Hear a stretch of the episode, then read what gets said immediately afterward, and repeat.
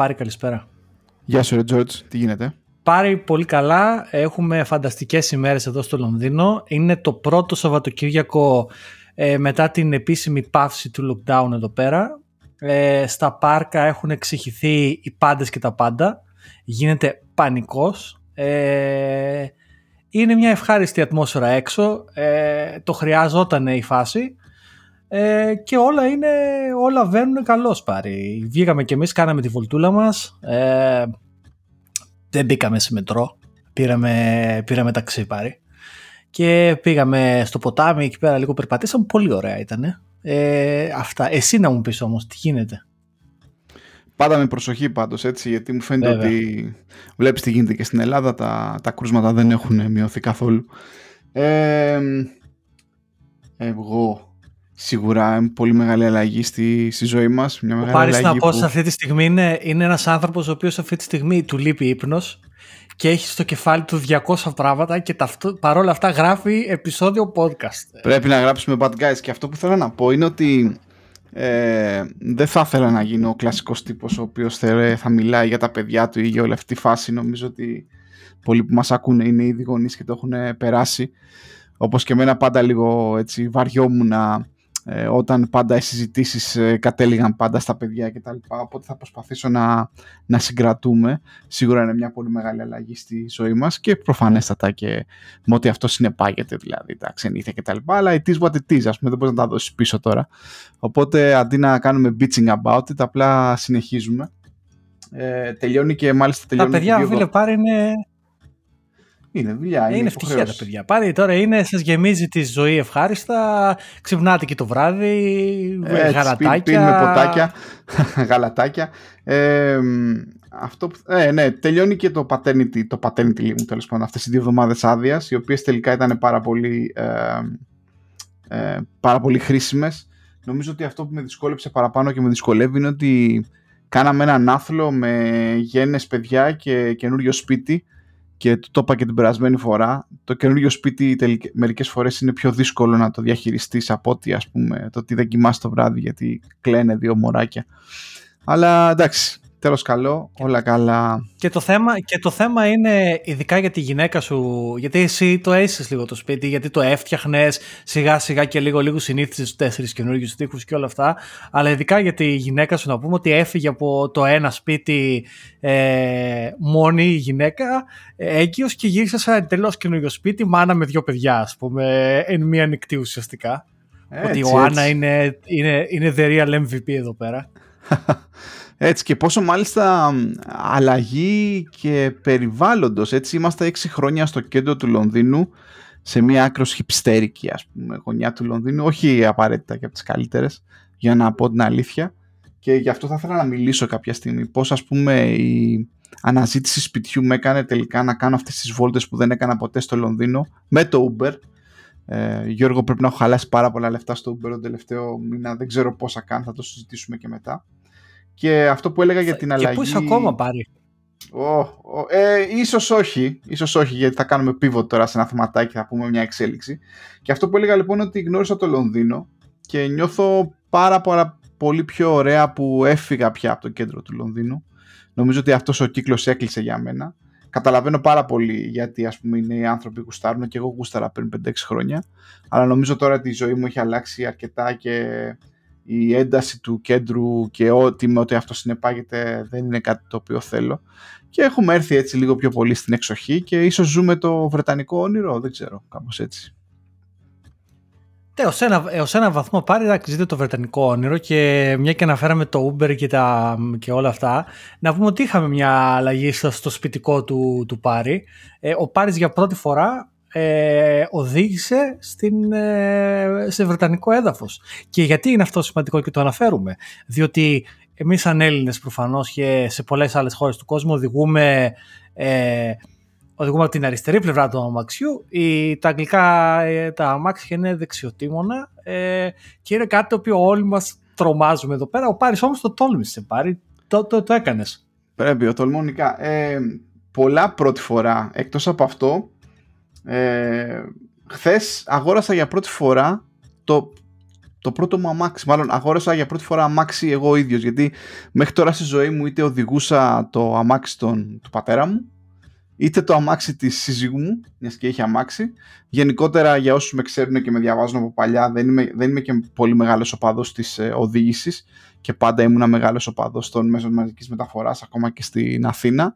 Το Λονδίνο νομίζω μου τέριαζε αρκετά σε αυτό, γιατί τα μέσα μαζικής μεταφοράς ήταν σε πολύ καλό επίπεδο όταν μπορούσαμε τελικά να μπαίνουμε σε αυτά. Βέβαια, φεύγοντας από το κέντρο του Λονδίνου και έχοντας πια και στους ώμους σου δύο μωρά, είναι επιβεβλημένο να αγοράσεις ένα αμάξι, να έχεις ένα αμάξι. Οπότε για πρώτη φορά στη ζωή μου λοιπόν αγόρασα αμάξι. Έπρεπε να φτάσω 40 χρονών για να αγοράσω αμάξι. Δηλαδή αμάξι που λέει στην άδεια πάρεις Αποστολόπουλος. Και ξέρεις ποιο είναι τώρα, μια και είμαστε άνθρωποι της τεχνολογίας εδώ πέρα, ένα πάρα πολύ ενδιαφέρον πράγμα το οποίο συμβαίνει στο Λονδίνο και να το αναφέρω. Το Λονδίνο έχει αυτό το ultra low emission zone λέγεται, που ουσιαστικά πρέπει να έχεις πάρα πολύ χαμηλούς ρήπους για να μπορέσεις να μπεις με το αμάξι στο κέντρο. Αυτό λοιπόν με τα χρόνια όσο πάει γίνεται όλο και χαμηλότερο και προβλέπω ότι σε μερικά χρόνια ίσως στο Λονδίνο πει ότι αν δεν είναι ηλεκτρικό το αμάξι πολύ απλά δεν μπαίνεις. Και για αυτόν τον κυρίως λόγο, αλλά και λόγω όλων των υπολείπων, ο κόσμος αγοράζει κυρίως ηλεκτρικά αμάξια και νομίζω πάρει κάτι ανάλογο έκανες και εσύ, έτσι. Ηλεκτρικό δεν είναι το αμάξι που πήρες? Ναι, είναι υβρίδιο, έχει και κινητήρα βενζίνης και μπαταρία. Και να πούμε ότι το Λονδίνο έχει δύο ζώνες, έχει μάλλον δύο κατατάξεις. Έχει την Ultra Low Emission Zone που είναι ουσιαστικά το κλασικό κέντρο και κάποιες περιοχές γύρω από το κέντρο.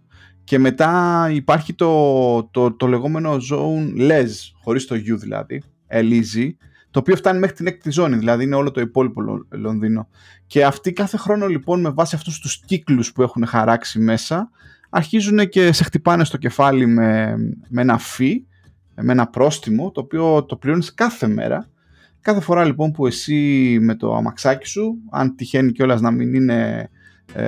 χαμηλών ρήπων ή να μην είναι καν υβρίδιο ή ηλεκτρικό, και σε χρεώνουν και μπορεί να φτάσει, ας πούμε, για κάποιον που έχει, ας πούμε, ένα αμάξι με βενζίνη ή πετρέλαιο, μπορεί να φτάσει μια βόλτα στο κέντρο του Λονδίνου 25 λίρες, 15 λίρες το congestion, ή ανάποδα το λέω, το congestion fee, και άλλες 10 λίρες το low emission fee ή ανάποδα, αλλά το κόστος μπορεί να εκτοξευτεί πια 25 λίρες.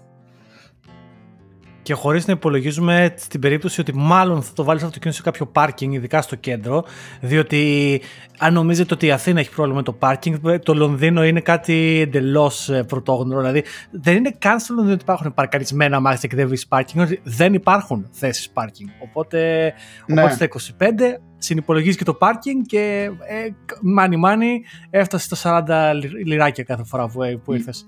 Γι' αυτό και πολλές φορές στην συζήτηση που έχουμε περί αυτοκινήτων και τα λοιπά, καταλήγουμε στο πολύ απρόκτο και πρακτικό ότι αν ζεις μέσα στο κέντρο του Λονδίνου, όπως ζούσα εγώ, ας πούμε, μέχρι πριν από μερικές εβδομάδες, απλά δεν παίρνεις αμάξι, δεν συμφέρει να έχεις αμάξι.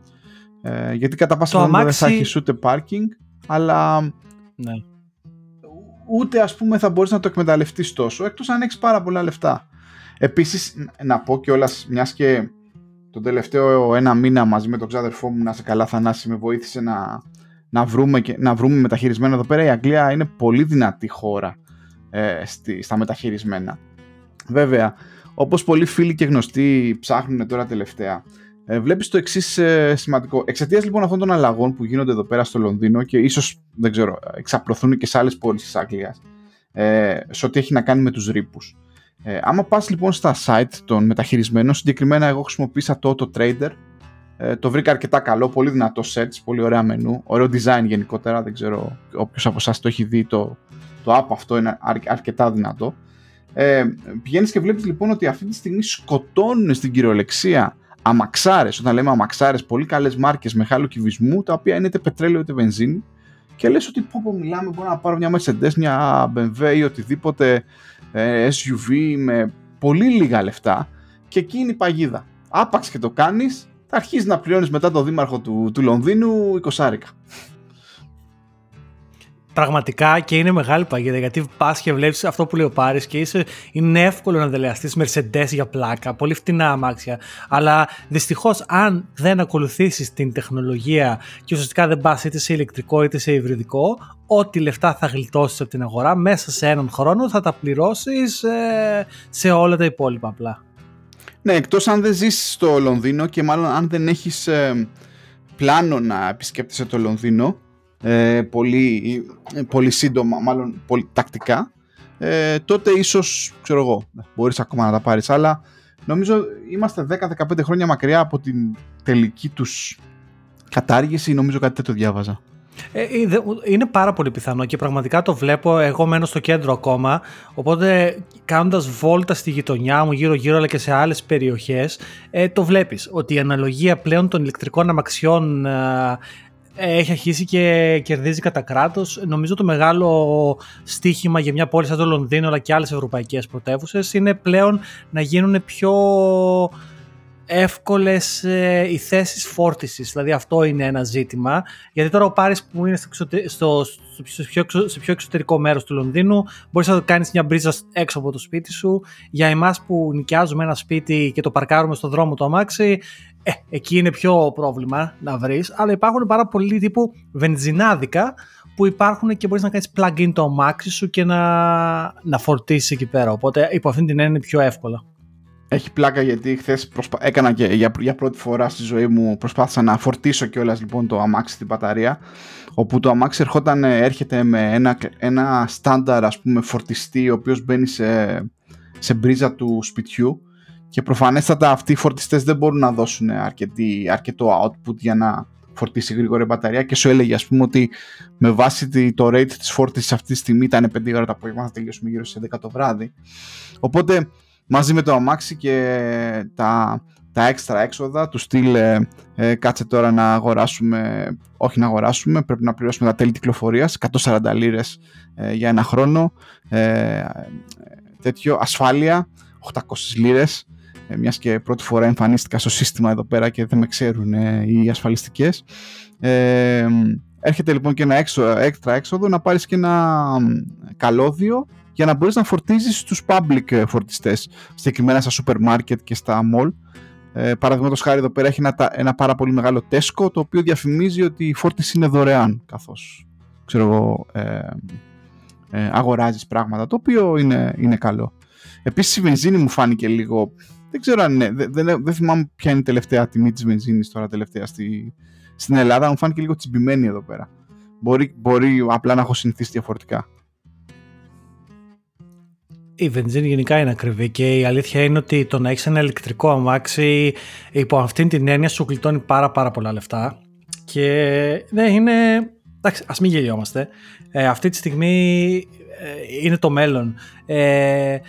Στην παρούσα φάση, βλέποντας και διαβάζοντας διάφορα reviews για ηλεκτρικά αμάξια, ακόμα και τώρα για την Αγγλία μιλάνε ότι το πιο value for money και το καλύτερο πράγμα που μπορείς να κάνεις είναι να πάρεις ένα Tesla, το Model 3, αλλά κατά πόδας έρχεται φυσικά η Volkswagen με το ID3, το οποίο είναι ένα καινούριο αμάξι, το οποίο έχοντας από πίσω τη γραμμή παραγωγής και το know-how της Volkswagen, πιστεύω ότι σε λίγα χρόνια θα το δεις πάρα πολύ, γιατί ουσιαστικά είναι πολύ πιο φτηνό από το Tesla. Δηλαδή ένα Tesla φορτωμένο θα σου βγει από 45 μέχρι 60 χιλιάρικα ανάλογα το μοντέλο, το Tesla το 3, και το ID3 είναι 30 χιλιάρικα, 35, ξέρω εγώ, άντε το πολύ βαριά 40 το πολύ φορτωμένο μοντέλο, που οι τιμές είναι τρομερές, ας πούμε, είναι μεγάλες διαφορές.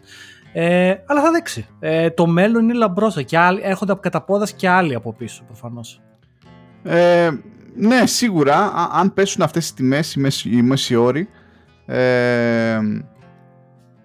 εν τω μεταξύ ζητώ συγγνώμη το σημερινό επεισόδιο, γιατί έχω καινούριο δωμάτιο εδώ πέρα και αυτό η θέση που έχω για το μικρόφωνο πάλι δεν με βολεύει και ο Γιώργος αυτή τη στιγμή μου κάνει πολλές φορές. Είναι νόημα να του κάνω από μακριά το μικρόφωνο, γιατί κάπου ακούγεται. Εν τω μεταξύ αυτό είναι πάντοτε, όταν αλλάζεις το χώρο, αλλάζεις λίγο το μικρόφωνο. Ναι, δεν ξέρω πώς θα ακουστώ πάλι. Καλά ακούγεις, αλλά κάποιες φορές ακούγεις και λίγο έτσι δυνατά, πάρε, δεν πειράζει, ο κόσμος θα σε ευχαριστηθεί. Λοιπόν, αυτό που έλεγα είναι ότι σίγουρα πιστεύω ότι μετράμε πια 1-2 χρόνια μέχρι να έχουμε καλύτερες τιμές σε όλα αυτά τα μοντέλα. Και δεν σου κρύβω ότι και εγώ, προφανέστατα και για λόγους κόστους και budget, δεν μπορούσα να αγοράσω κάποιο καινούριο. Αν μπορούσα θα αγόραζα full ηλεκτρικό. Αλλά επέλεξα να πάω σε μια ενδιάμεση λύση, γιατί πιστεύω ότι έτσι κι αλλιώς το επόμενο μας αμάξι, όποτε και αν έρθει αυτό, θα είναι full ηλεκτρικό. Συν το γεγονός ότι μπορεί τελικά να χρειαστεί να κάνουμε και μια-δυο βόλτες μες στο Λονδίνο. Μικρά παιδιά έχεις, δεν ξέρεις πότε, που θα σε φέρει τύχη μερικές φορές. Σε ό,τι έχει να κάνει με μεταχειρισμένα υβριδικά, δεν μπορώ να σου πω ότι υπάρχουν πολλές επιλογές, βέβαια ανάλογα και το budget που έχεις, έτσι. Νομίζω ότι η εταιρεία η οποία έχει τη μεγαλύτερη γκάμα σε αυτές, τουλάχιστον στα λεφτά που κοιτούσα εγώ, ήταν η Toyota, Prius, Auris και όλα αυτά, οπότε ναι, με τα χρόνια νομίζω θα καλυτερεύει η κατάσταση.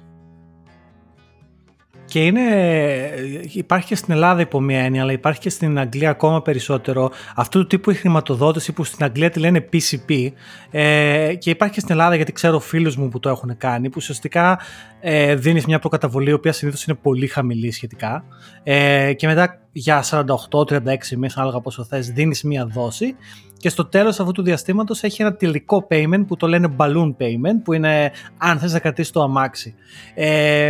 Αυτό το PCP το δουλεύουν οι πάντες και τα πάντα, αλλά ειδικά όσο αφορά τα ηλεκτρικά αμάξια, κατά τη γνώμη μου πάντα, και ειδικά σε αυτή τη φάση της τεχνολογίας στην οποία βρισκόμαστε, θεωρώ ότι είναι αρκετά βολική ιδέα. Γιατί θέλω να πιστεύω ότι μετά από 48 μήνες, το οποίο αυτό είναι 4 χρόνια αργότερα, η τεχνολογία των μπαταριών και όλης της φάσης θα έχει εξελιχθεί τόσο πολύ, που πιστεύω ότι σε εκείνο το σημείο μάλλον δεν θα θες να το κρατήσει το αμάξι. Βέβαια τώρα υπάρχει και η αντίθετη φωνή εδώ πέρα που λέει ναι, αλλά μετά είσαι χωρίς αμάξι και πρέπει να πάρεις κάτι άλλο. Και εντάξει, αυτό πάντοτε υπό την έννοια και τη λογική ότι μπορείς να πληρώσεις αυτή τη δόση κάθε μήνα και ότι δεν είναι βάσανο και δεν σου τεινάζει τον προϋπολογισμό. Αυτό. Ναι, ακριβώς. Αλλά αυτά για αμάξια. Πάρει. Έτσι, ναι, εντάξει. Καλορίζικο. Ευχαριστώ πολύ. Η εμπειρία οδήγησης εδώ πέρα από διαφορετικά. Εντάξει, είχα και συνοδηγό ο οποίος με βοηθούσε. Εντάξει, δεν είναι και τόσο άσχημα να πω ότι έχω πάρει αυτόματο, οπότε ένας πονοκέφαλος λιγότερος, αν και νομίζω μετά δεν θα είχα πρόβλημα. Εντάξει, άμα κοιτάς τι κάνουν όλοι γύρω σου, μένεις περίπου στη μέση. Το μεγαλύτερο πρόβλημα που είχα είναι ότι είχα μια τάση, και μου το έλεγε και ο συνοδηγός μου, είχα μια τάση το αμάξι να το φέρνω πολύ αριστερά. Δηλαδή ουσιαστικά να οδηγώ πολύ στα όρια αριστερά της λωρίδας. Μερικές φορές, ξέρεις, να υπήρχε ο κίνδυνος να πιάσω και λίγο πεζοδρόμιο ή ξέρω εγώ ακριβώς στην άκρη, γιατί τώρα πια επειδή είσαι από τη δεξιά μεριά δεν έχεις συνηθίσει, ας πούμε, τον όγκο του αμαξιού από την αντίθετη πλευρά, οπότε ξέρεις, είχα μια τάση να πηγαίνω αριστερά ενώ θέλει να βάλεις τον εαυτό σου προς τη μέση και λίγο πιο δεξιά. Εντάξει, γενικά νομίζω και με κάθε καινούργιο αμάξιο, όταν συνηθίσεις τον όγκο του αμαξιού και πόσο χώρο πιάνεις και τα λοιπά, είναι ένα θέμα. Αλλά πάλι θα τα βρεις, δεν είναι. Βέβαια σε ένα-δύο roundabout εκεί πέρα έκανα το λεγόμενο cross, ας πούμε. Ξέρεις, πέρασα και από το ρεύμα, ας πούμε, τη λωρίδα του άλλου. Ξέρεις, έκοψα ευθεία, ας πούμε, αντί να ακολουθήσω έτσι τη λωρίδα. Εντάξει, τέτοια θα γίνουν. Με προσοχή. Και πάρει μια και πιάσαμε τα δικά σου τα θέματα. Τι κάνουμε με το ίντερνετ? Για δώσουμε ένα update όσο αφορά το ίντερνετ. Πω παιδιά, έχω πει μετά τη γέννα το ίντερνετ είναι το μεγαλύτερό μου άγχος. Λοιπόν, αυτή τη στιγμή που μιλάμε, όπως είπαμε και την περασμένη φορά, έχω βάλει μια 4G σύνδεση από την EE, μια εταιρεία εδώ πέρα πάροχος, ανήκει στην BT, στον ΟΤΕ της Αγγλίας, και νομίζω παίζει αρκετά καλά. Δηλαδή γενικά μου δίνει 50 με 60 Mbit όταν, ας πούμε, και πέφτει λίγο όταν είναι ώρες πολύ high traffic. Οπότε αυτό είναι το backup plan μου. Η BT λοιπόν αποφάσισε να μου δώσει ένα νέο ραντεβού 27 Απριλίου. Να έρθουν εδώ πέρα, να σκαρφαλώσουν στο στήλο, να μου τραβήξουν ένα καλωδιάκι, να το βάλουμε στο σπίτι. Και ελπίζω ότι αυτό τουλάχιστον θα μου δώσει μια ελευθερία, γιατί τώρα ξέρεις, κάθε φορά που κάνουμε ένα το podcast ή βλέπω κάτι στην τηλεόραση, βλέπω ένα YouTube βίντεο, το συγκεκριμένο πακέτο που έχω είναι για 500 γίγα, οπότε ξέρεις, πάντα έχω το άγχος, τι έγινε, πόσα έχω χαλάσει κτλ. Αυτά. Περιμένουμε επίσης, και δεν ξέρω, τους επόμενους μήνες και τη Starlink, αλλά αν έχει θα την κρατήσω, φίλε, το έχω αποφασίσει, δηλαδή αν μου δώσουν πιάτο θα το πληρώσω, θα κάνω αυτή τη μεγιστανιά. Τη μεγιστανιά, και θα έχεις 2 συνδέσεις πάρει και θα είσαι τελείως backup. Ναι, παιδιά, αυτό θα το κάνω. Χωρίς ίντερνετ δεν υπάρχουμε αυτή τη στιγμή. Και τώρα που πες ίντερνετ, ρε φίλε, να γυρίσω σε ένα αγαπημένο μου θέμα και ζητώ συγγνώμη τους ακροατές, γιατί η παραγωγή του podcast πάλι είναι από τον Γιώργο. Παιδιά, εγώ δεν έχω πολύ χρόνο. Βέβαια, από αύριο επιστρέφω στη δουλειά, οπότε θα είμαι πολύ πιο ξανά στα πράγματα. Δηλαδή, θα είμαι 9 to 5. Λίγο με ανησυχεί. Την τελευταία εβδομάδα διαβάζω όλο και περισσότερα άρθρα από εταιρείες που μέχρι τώρα λέγανε remote working κτλ. Και βγαίνουν διάφοροι τύποι στο Twitter, είτε από Αμερική είτε από Ευρώπη, και λένε ότι ξαφνικά ήρθε ένα email από το HR και λένε ότι ξέρεις τι, μάλλον θα γυρίσουμε πίσω και πώς σας φαίνεται η νέα κουζίνα που φτιάξαμε για εσάς κτλ. Και είμαι σε φάση, φίλε, δεν με ενδιαφέρει καθόλου η νέα κουζίνα που φτιάξεις. Ξέρω εγώ, βάλ την εκεί πέρα που ξέρεις. Πώς τη βλέπεις αυτή τη φάση? Βλέπω ένα άγχος. Κοίταξε, η αλήθεια είναι ότι το έχω δει και εγώ τώρα, ας πούμε, στη δουλειά που είμαι αυτή τη στιγμή, στην οποία, by the way, τελευταία εβδομάδα πάρει, φεύγω, αλλάζω δουλειά. Θα τα πούμε αυτά μια άλλη στιγμή όταν ξεκινήσω στην επόμενη. Αλλά στη δουλειά που είμαι αυτή τη στιγμή, λοιπόν, στείλανε ένα email και λένε ότι το σχέδιο αυτή τη στιγμή είναι να δουλεύουμε 2 με 3 φορές την εβδομάδα από το γραφείο και οι ομάδες θα κάνουν rotation κτλ. 2 με 3 φορές την εβδομάδα το γραφείο, αν θες την ταπεινή μου άποψη, χοντρικά είναι ό,τι γινόταν και πριν, ουσιαστικά. Ούτως ή άλλως οι περισσότεροι δουλεύανε 1-2 μέρες από το σπίτι έτσι κι αλλιώς, χωρίς ιδιαίτερο μπελάκι πρόβλημα. Οπότε νομίζω ότι κάπου λόγω και εκτιμένης ταχύτητας, κάπου ότι αυτά τα κόστη των εταιριών για τα γραφεία είναι fixed costs, ας πούμε. Δηλαδή τα έχουν ήδη πληρωμένα και κάπως πρέπει να κάνουν ένα return σε αυτό το investment. Δηλαδή να δώσουν πίσω τα λεφτά τους, που λέει ο λόγος.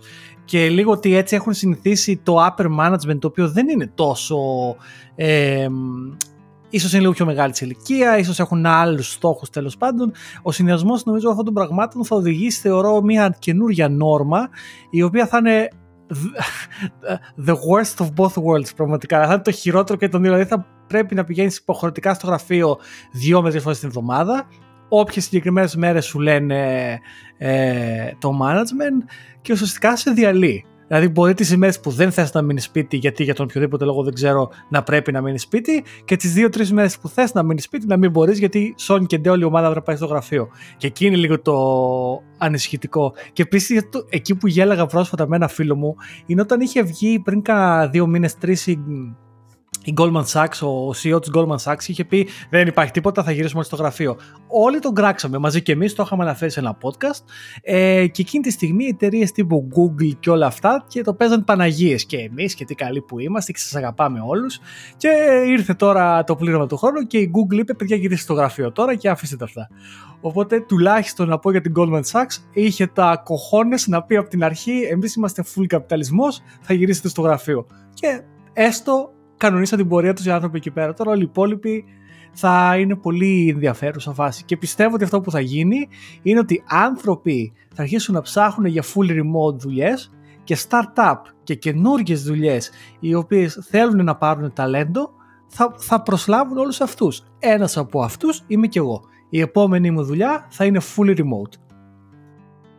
Πολύ ωραίο. Να πούμε βέβαια, Γιώργο, ότι εκτός από τα μεγάλα ονόματα, πολλές εταιρείες προσπαθούν να μιμηθούν τα μοντέλα της Google και γενικότερα των άλλων πολύ μεγάλων εταιρειών, ότι είναι μέρος της στρατηγικής τους. Τα έχουμε πει πολύ, τα ξέρει ο κόσμος αυτά, εντάξει, είναι τετριμένα τα πολύ καλά γραφεία, τα πολλά services κτλ. Είναι μέρος του πακέτου του να είσαι Googler ή Facebooker ή δεν ξέρω εγώ τι. Λιγότερο πλούσιες εταιρείες προσπαθούν να το κάνουν αυτό, έτσι, με λίγο πιο φτηνή, την πιο φτηνή εκδοχή τους, αλλά το κάνουν με το στυλ ότι δεν θα πούμε ονόματα, αλλά ξέρεις, θα σου προσφέρω ένα πρωινό, ας πούμε, ένα αβοκάντο τόστ στην κουζίνα μου, ναι, κτλ. Ναι, ναι. Που είναι πραγματικά πέρκ της πλάκας αυτά. Αλλά είναι, ναι, είναι μέρος της στρατηγικής. Γιατί να...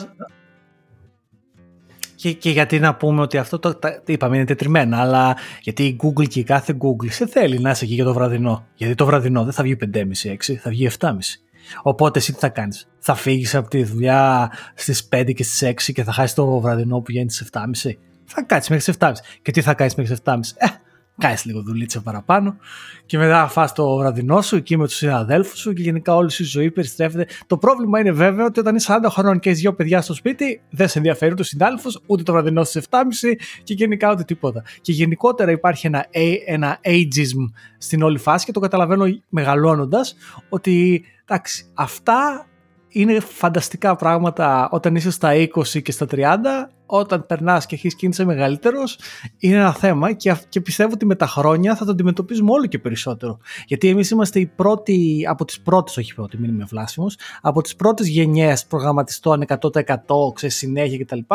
Και θα είμαστε και από τους πολύ πρώτους που θα βρεθούμε αντιμέτωποι με το ρεαλισμό του να είμαστε μεγαλύτερης ηλικία και να πρέπει να δουλέψουμε σε εταιρείες οι οποίες αντικειμενικά είναι φτιαγμένες για μικρότερους. Αυτό είναι πολύ σωστό που λες και είναι ένα μεγάλο άγχος. Και όχι μόνο αυτό με τους πιτσιρικάδες οι οποίοι θέλουν να πάνε στο γραφείο γιατί τους προσφέρει αβοκάντο τόστ και ίσως την πιθανότητα να κάνουν socialize, ή το γεγονός ότι, ας πούμε, όταν είσαι στο Λονδίνο και νοικιάζεις ένα κρεβάτι μέσα σε ένα σπίτι με 2-3 άλλους αγνώστους, προφανέστατα δεν θέλεις και να περνάς και πολύ χρόνο σε εκείνο το κρεβάτι, αλλά παρά μόνο να κοιμάσαι. Πιο πολύ μαχώνει κιόλας και το αυτό το ageism γενικότερα, ξέρεις. Γιατί να σε πάρουμε σένα, είσαι πολύ ακριβώς, δεν θα δουλεύεις, ας πούμε, παραπάνω και όλα αυτά. Υπάρχουν αυτά, υπάρχουν ακόμα και εδώ και στην αγγλική αγορά, υπάρχουν και στην ελληνική αγορά. Έτσι, με λίγο πιο brutal, ας πούμε, εκδοχές, πολλές φορές και in your face, κακά τα ψέματα. Και είναι κάτι το οποίο με αγχώνει και εμένα για τα επόμενα χρόνια. Πόσο μάλλον ιδιαίτερα όταν αποκτάς παιδιά κτλ. Και ξέρεις, έχεις περισσότερες έννοιες και περισσότερα άγχη. Αλλά δεν θέλω να γίνω ξανά αυτή τη στιγμή. Ναι, η ισοδοξία δικιά μου βέβαια είναι ότι ταυτόχρονα με τους ανθρώπους μεγαλύτερης ηλικίας που θα θέλουν να δουλέψουν προγραμματιστές, θα υπάρχουν και περισσότεροι άνθρωποι entrepreneurs μεγαλύτερης ηλικίας που θα κάνουν εταιρείες και θα εκτιμήσουν παραπάνω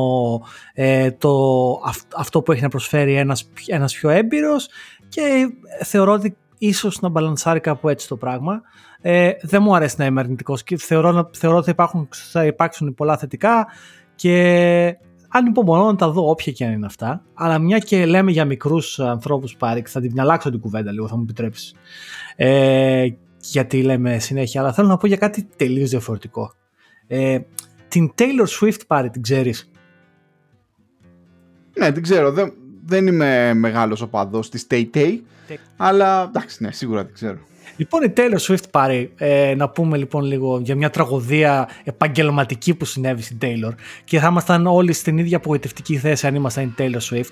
Όταν ήταν μικρή παιδούλα η Taylor Swift, λοιπόν, την δέχθηκε για την πρώτη της δισκογραφική δουλειά και συμβόλαιο μια εταιρεία, η οποία εταιρεία της έκανε ένα συμβόλαιο για 6 δίσκους. Taylor Swift, πάρα πολύ ταλαντούχα, έγραψε μόνη της τα τραγούδια, μόνη της τη μουσική, και η εταιρεία έκανε master τον δίσκο, πάρει. Και αυτοί οι δίσκοι γίνανε κολοσσοί, ας πούμε, μαζί με την Taylor, και ναι, τέλος πάντων τα υπόλοιπα είναι ιστορία. Αυτό που έγινε όμως, πάρει μου, είναι φεύγοντας από αυτή την εταιρεία, η εταιρεία κράτησε τα masters, δηλαδή τις original εγγραφές αυτών των δίσκων, και πήγε ένα asset management, ένας επαγγελματικός όμιλος, ένας financial όμιλος, τέλος πάντων, και αγόρασε μαζί με τον πρώην manager της Taylor Swift την εταιρεία που κατήχε τα masters αυτά, με την προοπτική προφανώς να κερδίσει λεφτά δίνοντας τα intellectual property, ας πούμε, της μουσικής της Taylor Swift, και έβγαλε την Taylor Swift στην απ' έξω. Και αυτό, τέλος πάντων, ήταν ένα μεγάλο δράμα. Η Taylor Swift στην αρχή ήταν active στο social media, έγραψε πάρα πολλά για αυτά, ήταν δυσαρεστημένη, bla bla bla. Αυτό που έγινε τώρα βέβαια, και μου φάνηκε πάρα πολύ alpha move, πολύ boss move, και μπράβο στην Taylor, πραγματικά δηλαδή. Εμένα μου συλλογαρέσει σαν καλλιτέχνης, αλλά αυτό που έκανε και σαν άνθρωπος και σαν επαγγελματίας, πολύ της βγάζω το καπέλο. Σου λέει, έτσι είστε, πάρα πολύ ωραία. εγώ σας απαγορεύω, γιατί επειδή έγραψε η Taylor τους στίχους και τη μουσική, χρειάζονται κάποιος που θέλει, πηγεί σε μια ταινία να βάλει τα τραγούδια της. Χρειάζεται να κάνει και άδεια από την αρχική εταιρεία και από την Taylor. Και στο Taylor, εγώ δεν θα δώσω την άδεια σε κανέναν. Οπότε αυτά τα τραγούδια είναι στον πάγο. Και on top of that, πήγε και τα ξαναέγραψε στην τωρινή της εταιρεία, έχοντας υπογράψει ένα καινούριο συμβόλαιο που λέει ότι θα έχω εγώ τώρα πλέον τα συμβόλαια και τα δικαιώματα για τα masters. Και αυτή τη στιγμή που λες λοιπόν πάρε μου η Taylor, έβγαλε στην απέξω και τους έσβησε από το χάρτη χοντρικά και το asset management που αγόρασε τα προηγούμενα properties στους δίσκους και προφανώς σιγά σιγά θα προσπαθήσει και να κάνει παράκαμψη όλα τα online, Spotify και τα λοιπά και ταινίες, να παίζουν τα καινούρια recordings και όλα τα λεφτά να πηγαίνουν στην τζεπούλα της. Οπότε αυτοί που έκαναν αυτή την κίνηση την τελείως κακεντρεχή δεν θα τα βγάλουν τα λεφτά τους όπως φαίνεται. Οι κακές αγορές, George, είναι οι κακές αγορές όλα αυτά. Δεν είναι όμως πάρει κακές αγορές. Πήγε ο κακός ο μάνατζερ και τα έκανε. Μπράβο στην Taylor πάντως. Εγώ της βγάζω το καπέλο. Θα αφήσω ένα link από κάτω στον νόσο να διαβάσετε την ιστορία. Φανταστική ιστορία. Είμαι πάρα πολύ μεγάλος φαν. Τη διάβασα και ήμουνα yes Taylor. Έτσι, τέι.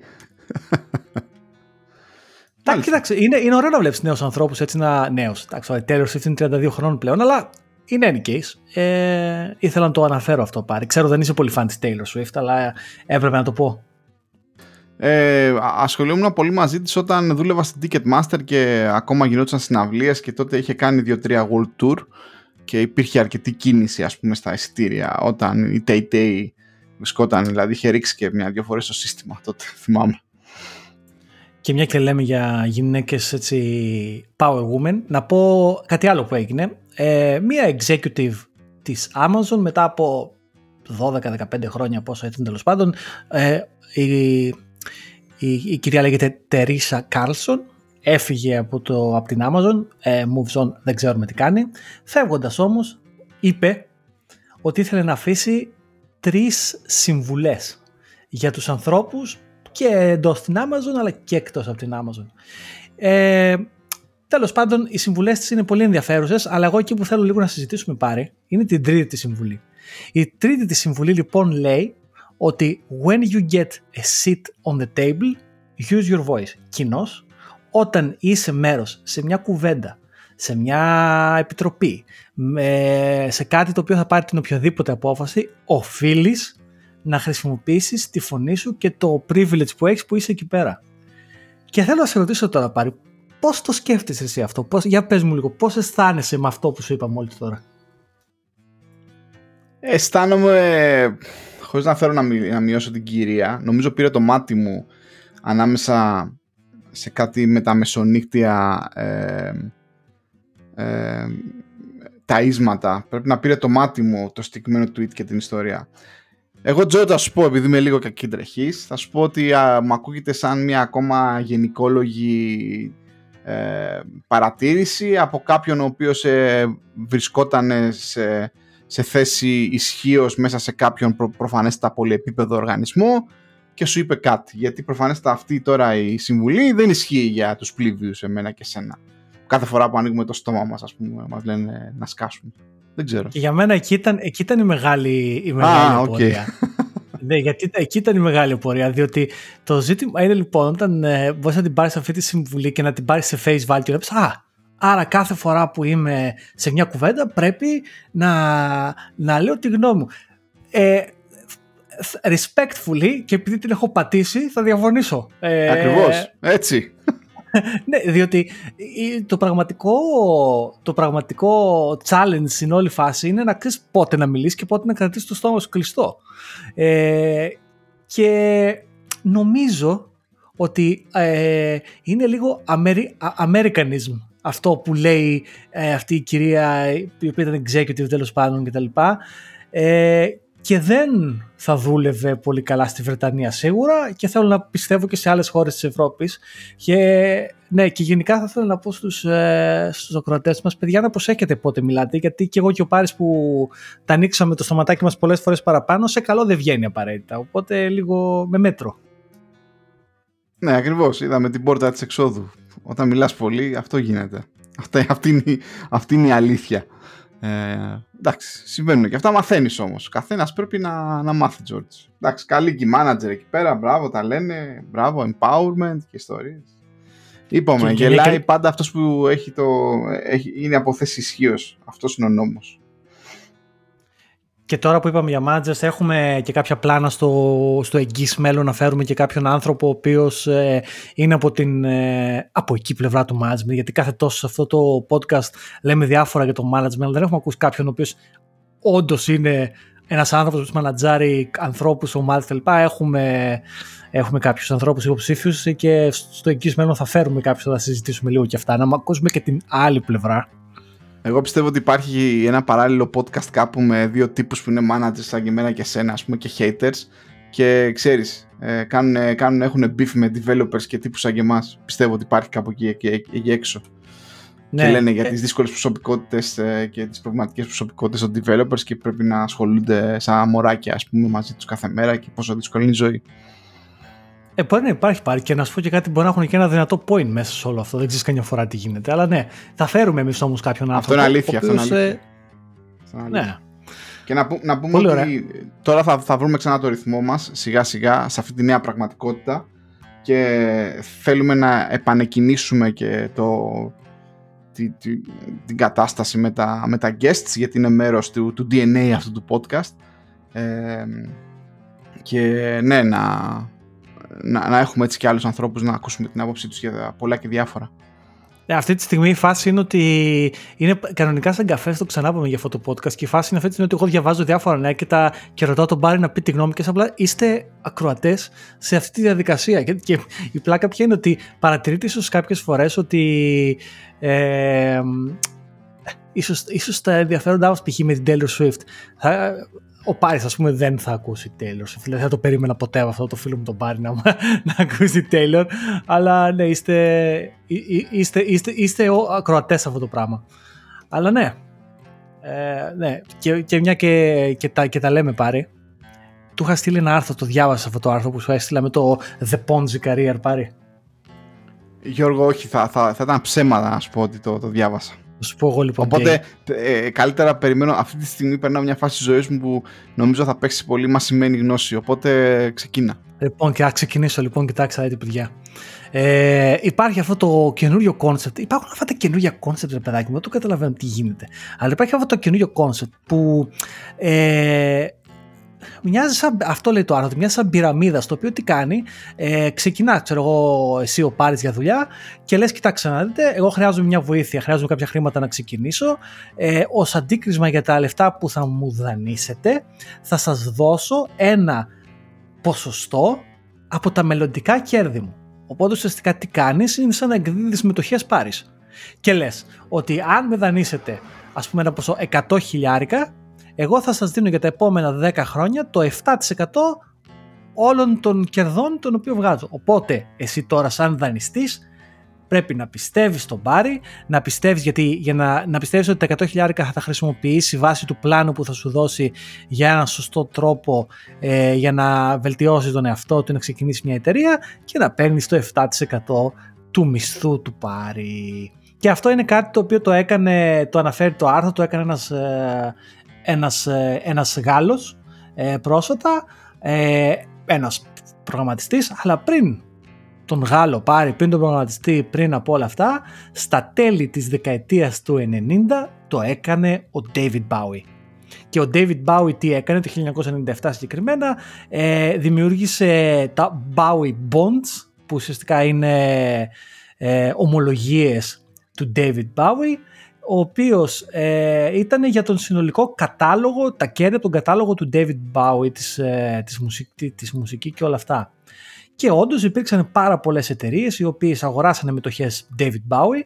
Στην αρχή ήταν κατηγορίας A, όπως ήταν η Ελλάδα, τα bonds της Ελλάδας, και έλεγε η Moody's, ξέρω εγώ, μαζί με την Ελλάδα, κάνανε και τον David Bowie και λέγανε ότι είναι A. Και με το που προφανώς το 2004-2005 εκεί πέρα 7 που ήρθαν τα Spotify και όλα αυτά, ξαφνικά τα Bowie Bonds έπεσαν σε junk, σαν την Ελλάδα. Junk, έτσι, τα ξέρουμε εμείς αυτά. Τα ξέρουμε αυτά, λοιπόν, πάρει. Αλλά τέλος πάντων, αυτό λέει το άρθρο ότι ήταν κάτι το οποίο μπορούσαν να το κάνουν μόνο οι πλούσιοι τη σήμερον ημέρα, όπως έκανε και αυτός ο παιχταράς ο Γάλλος που σας έλεγα, μπορεί να γίνεται πιο εύκολα. Και ακόμα πιο mainstream, ίσως κάποιοι από εσάς το έχετε ακούσει, υπάρχει στην Αμερική ένα, ας πούμε, σαν μίνι πανεπιστήμιο ιδιωτικό, το οποίο λέγεται The Lambda School, έτσι λέγεται, και σε μαθαίνει προγραμματισμό και τεχνολογίες στο web για να βρεις δουλειά.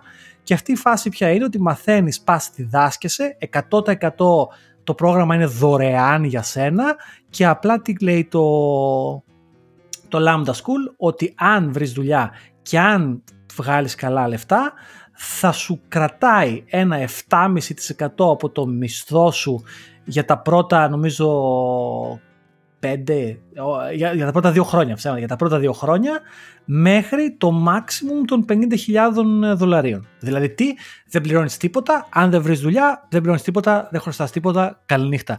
Αλλά αν μέσω των σπουδών τελικά βρεις δουλειά και αρχίσεις και πληρώνεσαι, θα σου κρατάει ένα ποσοστό μέχρι να φτάσεις στα $50,000 για 2 χρόνια. Οπότε και λιγότερα λεφτά να παίρνεις, δεν θα μείνεις στον άσο. Πώς το ελέγχουν αυτό, ρε φίλε, που θα βρεις δουλειά και τα λοιπά? Σε κάνουν track, ας πούμε? Φαντάζομαι. Ναι, πώς σου φαίνεται αυτός σαν ιδέα? Αντί για πανεπιστήμια ουσιαστικά, στα οποία έρχεσαι και δουλεύεις 9,000 λίρες το χρόνο, όπως είναι εδώ στην Αγγλία, πας, μαθαίνεις κάτι πάρα πολύ συγκεκριμένο και πουλάς ένα κομμάτι του εαυτού σου. Πώς φαίνεται σαν ιδέα αυτό? Κοίτα, δεν είναι πολύ διαφορετικό, ρε Γιώργο, από την τωρινή κατάσταση, ιδιαίτερα στην Αμερική, αλλά και εδώ στην Αγγλία, που παίρνουν δάνειο για να σπουδάσουν. Απλά στη μία περίπτωση ξέρεις που χρωστάς στην τράπεζα, με συγκεκριμένα επιτόκια και δεν ξέρω εγώ τι. Εδώ είναι λιγότερο άμεσο, είναι έμεσο, ας πούμε, και όταν και αν και τα λοιπά. Δεν ξέρω, είναι... μάλλον όψεις του ίδιου νομίσματος, έτσι, δηλαδή τελικά για να έχουμε access στη γνώση, και τώρα μπορεί η συζήτηση εδώ τώρα να ξεφεύγει, έτσι, και στην εκπαίδευση έχει τελικά ένα τίμημα. Αυτό μας δείχνει η σημερινή μας κοινωνία, οι σημερινές κοινωνίες, ότι έχει ένα τίμημα, έτσι, κάπως πρέπει να το πληρώσεις. Τώρα θα το πληρώσεις έμεσα και τα λοιπά. Κάπως να το πληρώσεις. Δεν ξέρω, μάλλον το ανοίγω τώρα το ερώτημα σε πολύ πολιτικό, φιλοσοφικό. Και δεν είμαι και ο κατάλληλος άνθρωπος, μάλλον, για να συζητάω τέτοια. Η διαφορά βέβαια είναι ότι όταν ένας φοιτητής θα πάρει ένα δάνειο για να σπουδάσει, ας πούμε, μιλήσουμε για τη Βρετανία, θα πάρει λεφτά και για τις σπουδές, αλλά και για την διαμονή του και τη διαβίωσή του. Ακριβώς. Το οποίο βέβαια αυτό έχει και καλό και κακό, έτσι. Το καλό είναι ότι, γιατί για παράδειγμα, με το παράδειγμα του Lambda School, άμα δεν έχεις λεφτά να ζήσεις, πώς θα κάνεις το Lambda School? Δηλαδή δεν γίνεται. Δηλαδή πάλι δεν λύνει το πρόβλημα ότι χρειάζεσαι πλήρης support. Οπότε μάλλον πρέπει να κάνεις μια δεύτερη δουλειά, πάλι είναι δύσκολο. Αλλά απ' την άλλη όμως, το κακό είναι ότι το τελικό κόστος το οποίο θα σου κοστίσουν οι σπουδές σου και όλα αυτά θα είναι ένα ποσό γύρω στα 40-50 χιλιάρικα, το οποίο είναι ένα γιγάντιο κόστος που θα πρέπει να το ξεπληρώσεις. Που και πάλι δεν τα ξεπληρώνεις όλα 100%. Δηλαδή στη Βρετανία, για παράδειγμα, αυτό το Ινστιτούτο που δίνει τα δάνεια για τους φοιτητές κρατάει ένα ποσό από τον μισθό σου μέχρι μια συγκεκριμένη ηλικία, και αν, νομίζω είναι τα 35-40 ίσως, και αν μέχρι τότε τέλος πάντων το έχεις ξεπληρώσει, ό,τι έχει απομείνει στο χαρίζουν ουσιαστικά. Οπότε τελικά δεν ξέρω τι είναι καλύτερο ή χειρότερο, αν αξίζει ή δεν αξίζει. Πάντως μου ακούγεται λίγο παράξενο να πουλάς ένα κομμάτι του εαυτού σου σαν μετοχή. Εντάξει. Γιατί όχι? Του εαυτού σου, ξέρω εγώ, είναι... Όχι του εαυτού σου, των skills, ξέρω εγώ, της μελλοντικής σου επαγγελματικής σταδιοδρομίας βασικά πουλάς, ξέρω εγώ, κάτι τέτοιο. Εντάξει, δεν είναι και τόσο κακό, να σου πω την αλήθεια. Κοιτάξτε, θα μπορούσε να είναι μια διέξοδος. Ναι, ακριβώς. Ίσως τώρα αυτό το Lambda School να είναι πιο πολύ βολικό για ανθρώπους που θέλουν να κάνουν pivot την καριέρα τους, θέλουν να αλλάξουν, ας πούμε, κτλ. Έχουν ήδη μια δουλειά. Ξέρω εγώ, είναι κάποιος λογιστής και λέει ότι εγώ θέλω να γίνω προγραμματιστής ή οτιδήποτε και το κάνω αυτό. Και υπάρχουν πολλοί εδώ στην Αγγλία, ας πούμε, υπάρχουν παραδείγματα ανθρώπων που σου λέει ότι ξέρεις τι, εγώ ήμουνα, δεν ξέρω, μάγειρας, εγώ ήμουνα λογιστής, εγώ ήμουνα κάτι άλλο. Και τώρα γουστάρω να γράφω JavaScript, Java, δεν ξέρω εγώ τι. Εντάξει, γίνεται και αυτό. Τέσσερα. Γίνεται και αυτό. Θα δούμε το μέλλον. Πάντως ήταν κάτι που μου φάνηκε πάρα πολύ ενδιαφέρον. Είναι μια διαφορετική ιδέα που κάνουν έτσι approach, ας πούμε, τις σπουδές, και ειδικά στην Αμερική, όπου τα πράγματα εκεί πέρα είναι πάρα πολύ δύσκολα με τα δάνεια, αλλά και στην Αγγλία είναι, αλλά στην Αμερική είναι χειρότερα ακόμα. Και θα μπορούσε να είναι κάτι διαφορετικό. Αν είναι καλό ή κακό ακόμα δεν μπορώ να το πω, αλλά θα δείξει. Ωραία. Άρα θα τελειώσω αυτή την κουβέντα με ένα τελευταίο θέμα, στο οποίο το είδα και δεν αντέδρασες και θέλω την αντίδρασή σου. Ξέρω θα σε μπριζώσω εδώ πέρα, γιατί είναι κάτι αυτό που σε ενδιαφέρει σίγουρα. Ένας τυπάκος εδώ πέρα στο Twitter έκανε ένα tweet και λέει «The cloud is rarely cheaper than on-premise», και το έκανε με κάτι emojis ειρωνικά και καλά ότι λέει κάτι novel. Και σε ρωτάω εσένα πάρει, πιστεύεις τη σήμερα ημέρα ότι υπάρχει κάποιος ο οποίος βάζει την εφαρμογή του στο cloud πιστεύοντας ότι είναι φθηνότερο? Νομίζω ότι αρκετός κόσμος δεν το σκέφτεται καν. Δεν μπαίνει στη διαδικασία καν να τσεκάρει το dimension, ας πούμε, του κόστους. Οπότε ας ξεκινήσουμε από εκεί.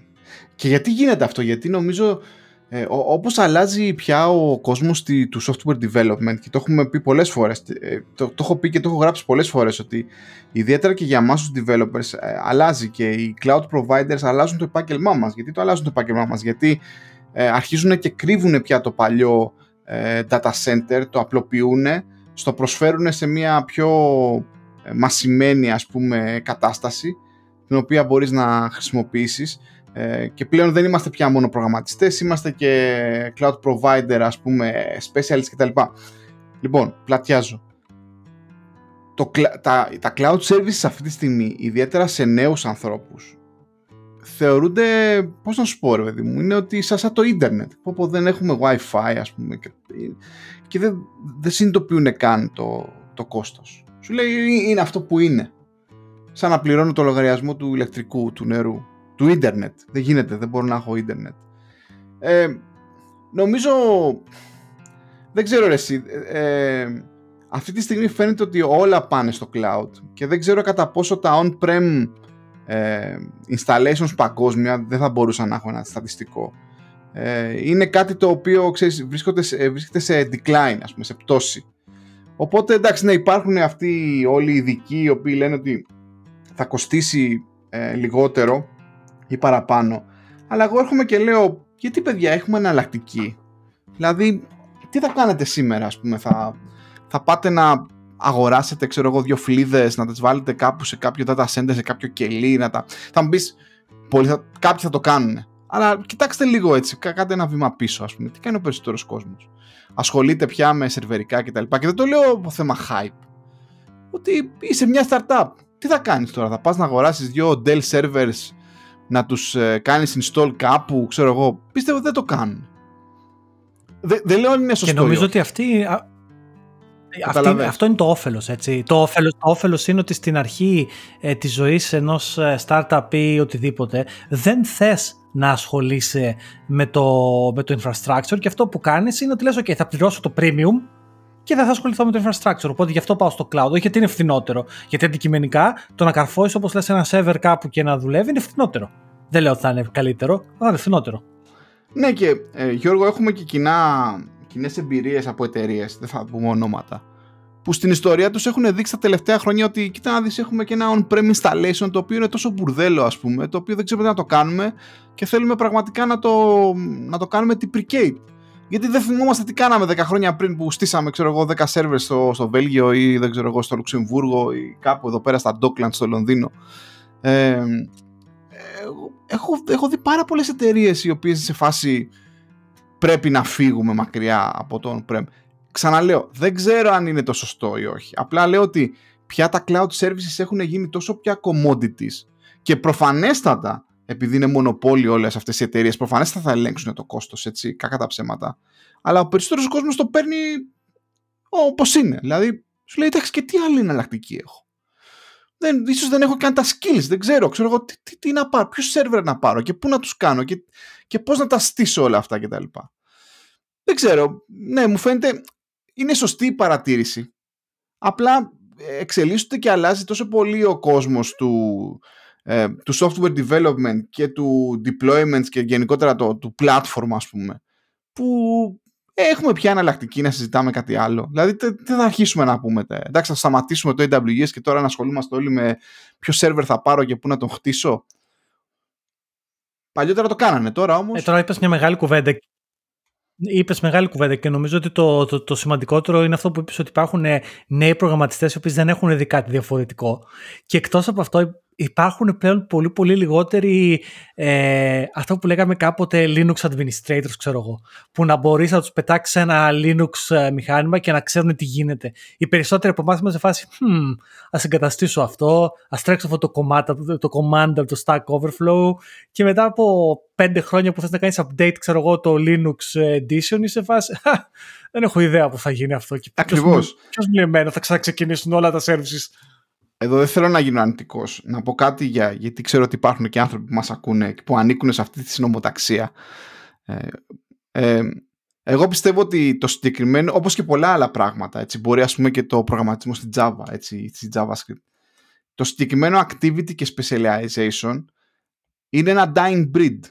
Όχι γιατί είναι dying το Linux, ίσα ίσα το Linux και το Unix γενικότερα επικρατεί και θα βρίσκεται, αλλά το συγκεκριμένο specialization ήδη αρχίζει και του τρώει την πίτα η κάθε Google, Amazon και τα λοιπά, που αρχίζει και κρύβει όλο αυτό το specialization μέσα από κάποιες κονσόλες και τα λοιπά. Πάντα θα υπάρχουν δουλειές για αυτούς τους ανθρώπους, για τέτοιο, αλλά θα υπάρχουν όλο και πιο λίγες, πιστεύω, έτσι. Γιατί εκεί που κάθε startup θα έπρεπε, ας πούμε, να ενδιαφερθεί και να αγοράσει τους servers τους, να τους στήσει, να τους configurάρει, να τους κάνει, τώρα πια έρχεται μια Amazon και σου λέει, ξέρω εγώ, με ένα κλικ κάνεις τη δουλειά σου, ή είναι pre-configured το distro μου, είναι δεν ξέρω εγώ τι. Και δεν είναι τυχαίο κιόλας ότι τα περισσότερα rants από αυτά είναι κυρίως από ανθρώπους τέτοιους. Όπως, παραδείγματος χάρη, μπορεί και εμείς να κάνουμε ένα rant, όπως αν, ας πούμε, αύριο αρχίζουν και λένε ότι, ξέρεις τι, η Java πεθαίνει, η JavaScript πεθαίνει, και να λέμε όχι, είναι η καλύτερη γλώσσα του κόσμου και είμαστε relevant ακόμα ή οτιδήποτε.